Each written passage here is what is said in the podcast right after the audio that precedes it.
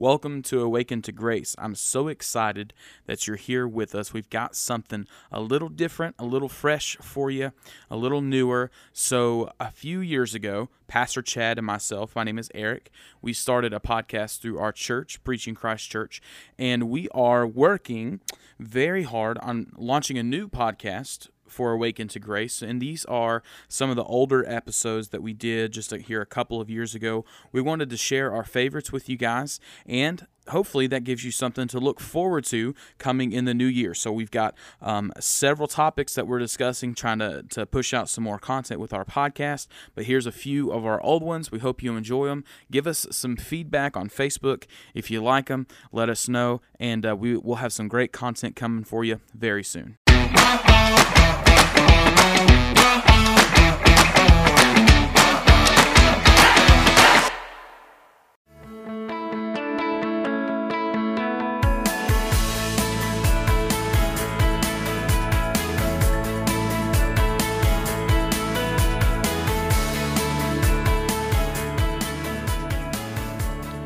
Welcome to the Preaching Christ Church podcast. Thank you for joining us today. I'm your host, Eric Davis, the worship pastor at Preaching Christ Church, and I'm joined, as always, by our lead pastor, Chad Roberts. We have today what we hope is an exciting and engaging episode for you with uh, everything going on in the news and media regarding the election. We got together and we said, hey, let's just talk about it. How should the church respond to this, and and uh, more specifically, our church?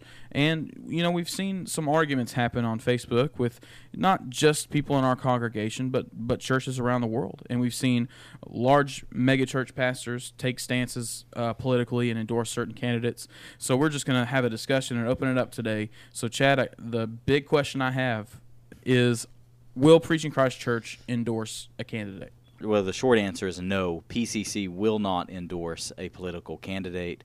Uh, nor a political party. I've got friends who would sharply disagree with that. I have, uh, you know, Christian friends who would say that the church needs to be more vocal on uh, politics. We need to be more vocal on encouraging, steering people uh, for who, to, you know, who to vote for. My conviction on this as a pastor um, is that what my responsibility is is not to put my effort, my energy, my resources into the political realm. What my responsibility is it is to teach the Bible. My responsibility is to uplift Christ. My responsibility is to equip the church. And what I feel is if I am teaching the right way from the Bible and I am influencing the people who attend my church with a biblical worldview, then what's going to happen naturally is they're going to vote uh, based on their biblical worldview, and that's my job as a pastor is to shape that. My job is not to endorse a certain candidate, be, and I say that because of this. What I don't want to ha- see happen in my ministry or, or, or our church is to alienate people who would disagree with me I, don't want people to disagree with my political views. If you disagree with something, I, I, want I want it to be that people have to disagree with the Word of God, sure. not that they disagree with my thoughts or or you know stance. Uh, let's go back for a second and dive a little deeper into into the biblical worldview. So, for our listeners and people that may not quite understand what you mean by mm-hmm. biblical worldview, explain that to us. Yeah, a biblical worldview is when you use the Bible as your lens for seeing everything. That's your filter. That's how you view the world. You view it through the lens of what God's Word says. And so for me, that takes politics out of it. It doesn't matter if I was raised this way or if I grew up with um, you know, in this certain party or allegiances to this party. No, what matters at the end of the day for me is not whether I'm conservative or liberal. It doesn't matter whether I'm on the right or the left. What matters is am I centered on God's word? And if I'm centered on God's word, then politics is not going to have that big of a, of a of a play in how I feel and, and the way I think. It's the Bible that's going to guide, that's going to shape and mold my thinking. Now, what would you say to people that would make the, the this argument?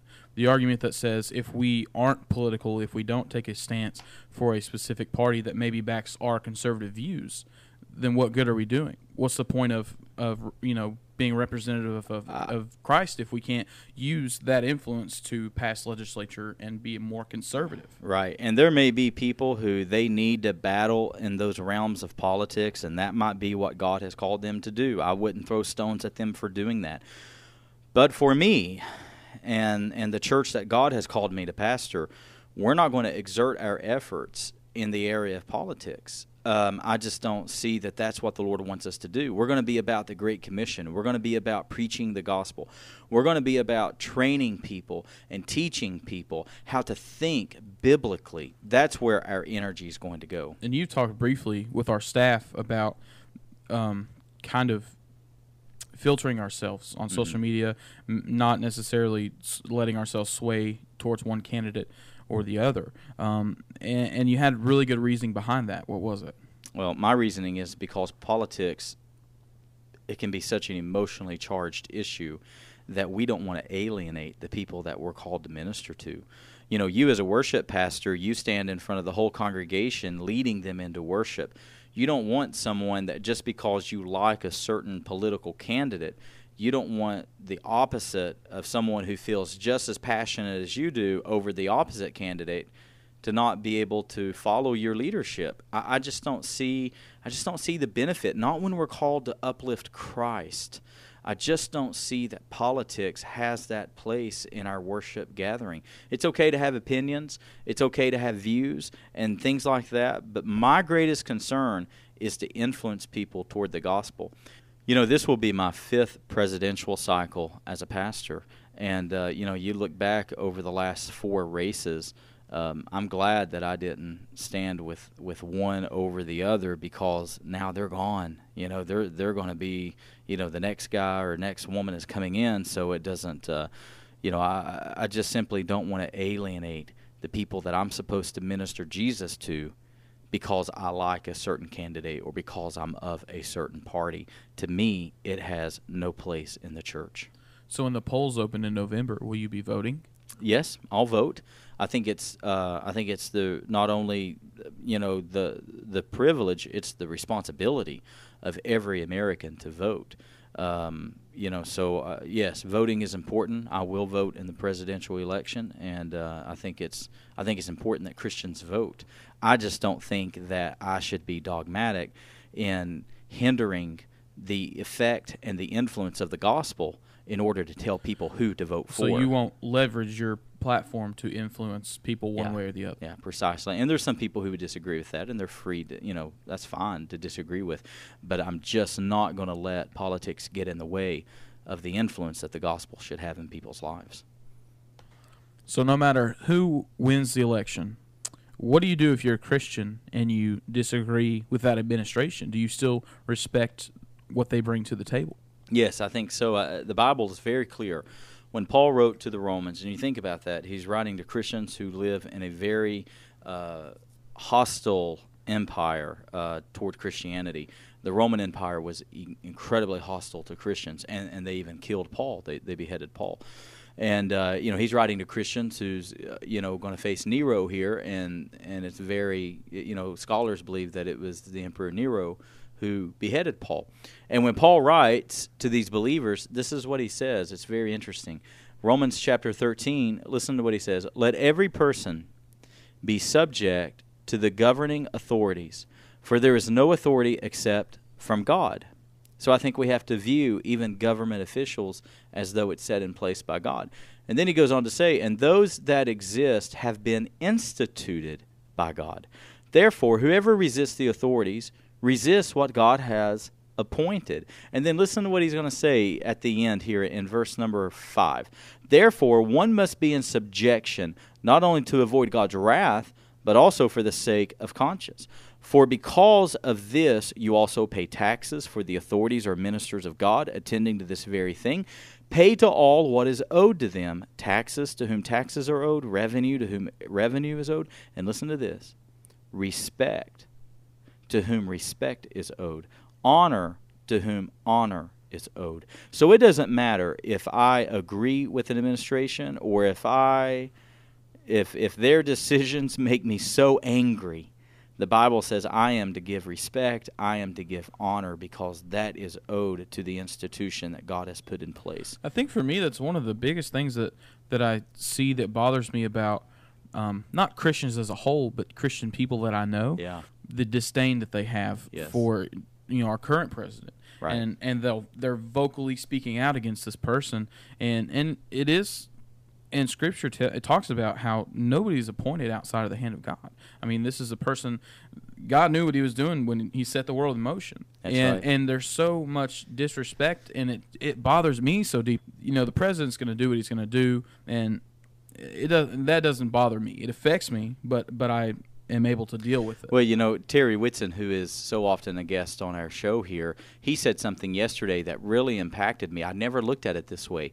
He said, you know, when you are negative toward the government, even though we often do not agree with what our government does, we don't agree, be, be it the president or Congress or Senate or anything, there's a lot going on in Washington that the average American just really does not agree with and really hates.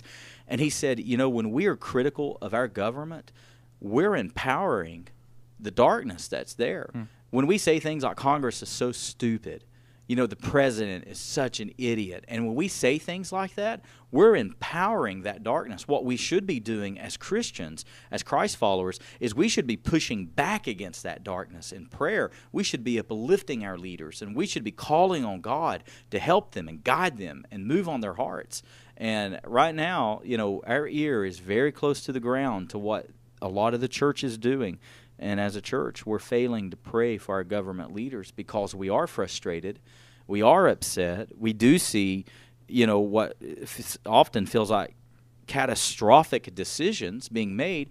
And we're so full of frustration, we're not looking at the we're not looking at the bigger picture. We're not taking that 30,000 foot view well, let me say it this way we're not taking the biblical worldview, and that's exactly what we're talking about. So, if going back to our earlier discussion, if we have a biblical worldview and the lens we use is the Bible, it's going to say it doesn't matter what you think of the government, the government's instituted by God, and you pray for, you respect, you honor those people who are in positions of authority. If the Bible commands us to respect governments, and, and I would assume that would be all governments throughout the world for all Christians, you know, here in the United States, our biggest issues are taxation and immorality with some of the laws that have been passed, especially especially recently. Well, what about other countries that are under dictatorships and they and Christians live in under oppression? Yeah. Well, you know, the Bible says clearly what we just read in Romans 13 that we are to respect government, we are to show honor, we are to show, uh, you know, a high level of respect. However, that is with limitation. Um, you know, as we see in Acts, Peter boldly said, uh, you know, we will obey God uh, rather than man when that time comes. So yes, that authority is given, but it's given with limitation. If if the laws are uh, contrary to God's laws, then you obey God's laws. Now, uh, in saying that, I think here's where the Church of the West is really getting it, is really missing it. You take Christians who live in North Korea or Christians who live uh, in Vietnam or other uh, communist or repressive regimes like that or governments. They pray. What we try to do in America is we get political and we try to form petitions and things like that. And it seems like prayer is the very last resort that we have.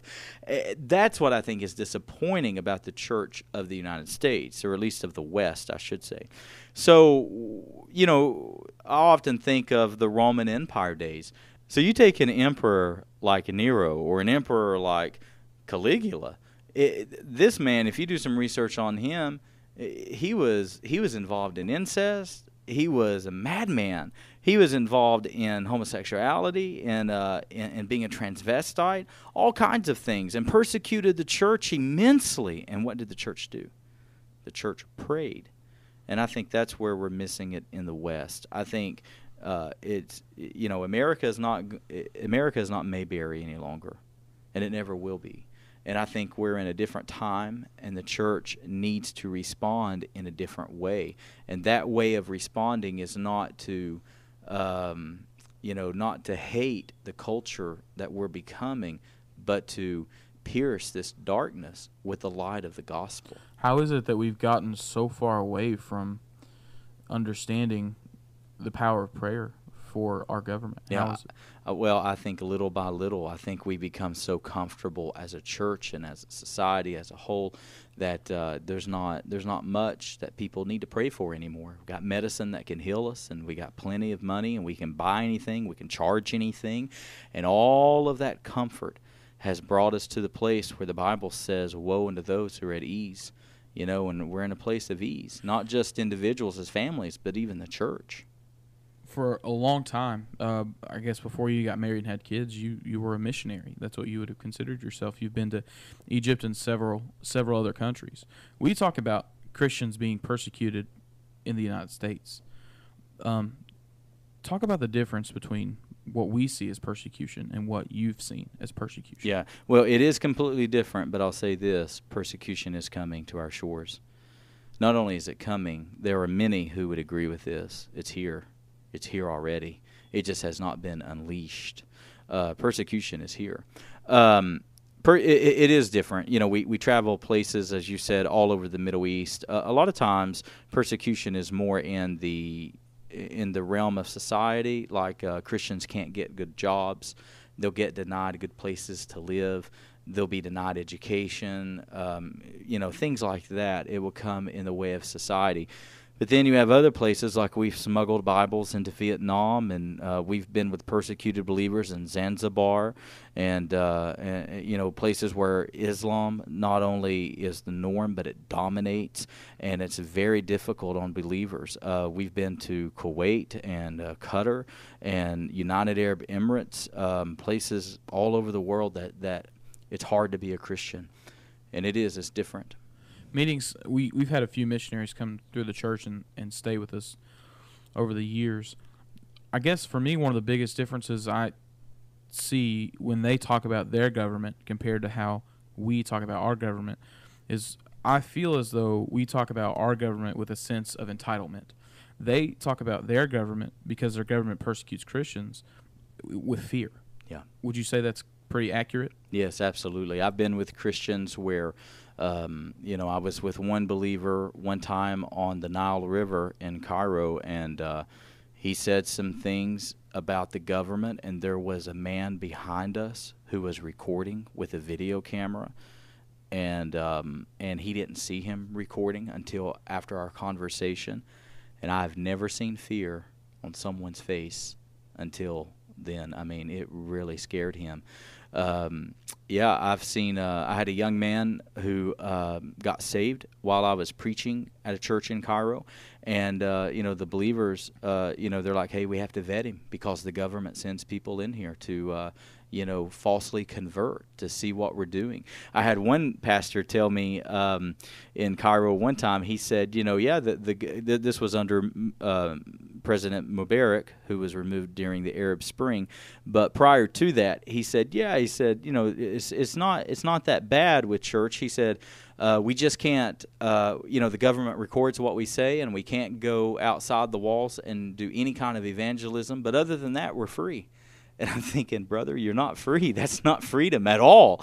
And so, I mean, we really have it amazing in the United States, but I believe that that is changing, and uh, and I believe our government will change and become more and more hostile against Christianity. So, what are you going to say to our church when uh, when the pressure is mounting and the election is gaining um, gaining dominance in, in the media?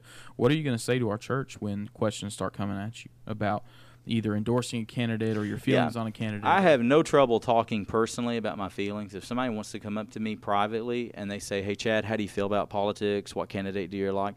I don't care at all to tell them. I don't care at all to talk about it. I like I watch. I'm a news junkie and I like politics and I like talking about it.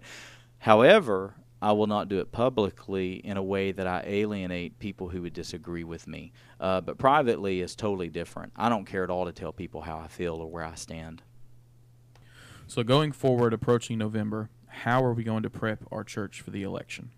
Well, November will be here quickly. And as we approach November, things are going to get uglier. The media is going to get uglier, and all of it's going to get messy. We, we know this. I think the responsibility of the church is to be light in the darkness. The responsibility of the church is to rise above all of the ugliness that we're going to see come in, into that political field.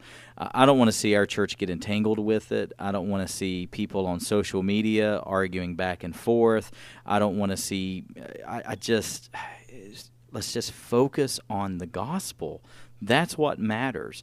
And so, you know, things are going to shake out however they shake out. But at the end of the day, uh, I want Jesus to be what is uplifted among our people. I want the gospel to be what we talk about, what we're excited about, what we're eager and ready to share, because that's what transforms. See, that's another aspect that the Church of the West misses. It's not Washington that's going to transform our nation. I don't care who gets elected, it does not matter in the grand scheme of transformation. It is the gospel that transforms our nation. And if ever in the history of this nation we need a transformation, it's today. So let's don't focus on the wrong things like Washington. Let's focus on the power of God. Let's focus on prayer. Let's focus on the effects of the gospel. So, leading up to November, uh, how are we going to prep our church? Well, we'll continue to teach a biblical worldview. And that way, as people learn what the Bible says, they'll they'll vote based on those convictions. And then we'll teach the church how to pray for our leaders. And it doesn't matter who that leader is. We're going to uplift them in prayer because that's the biblical thing to do. And we're going to stay focused on the commission that God gave us, and that is to preach the gospel everywhere. That's how we're going to respond leading up to the elections come this November. Awesome. Well, thank you, Chad, for your insightful wisdom today. And uh, if you guys enjoyed the episode, drop us a comment on Facebook. Please leave us a rating on iTunes, and we will see you next week.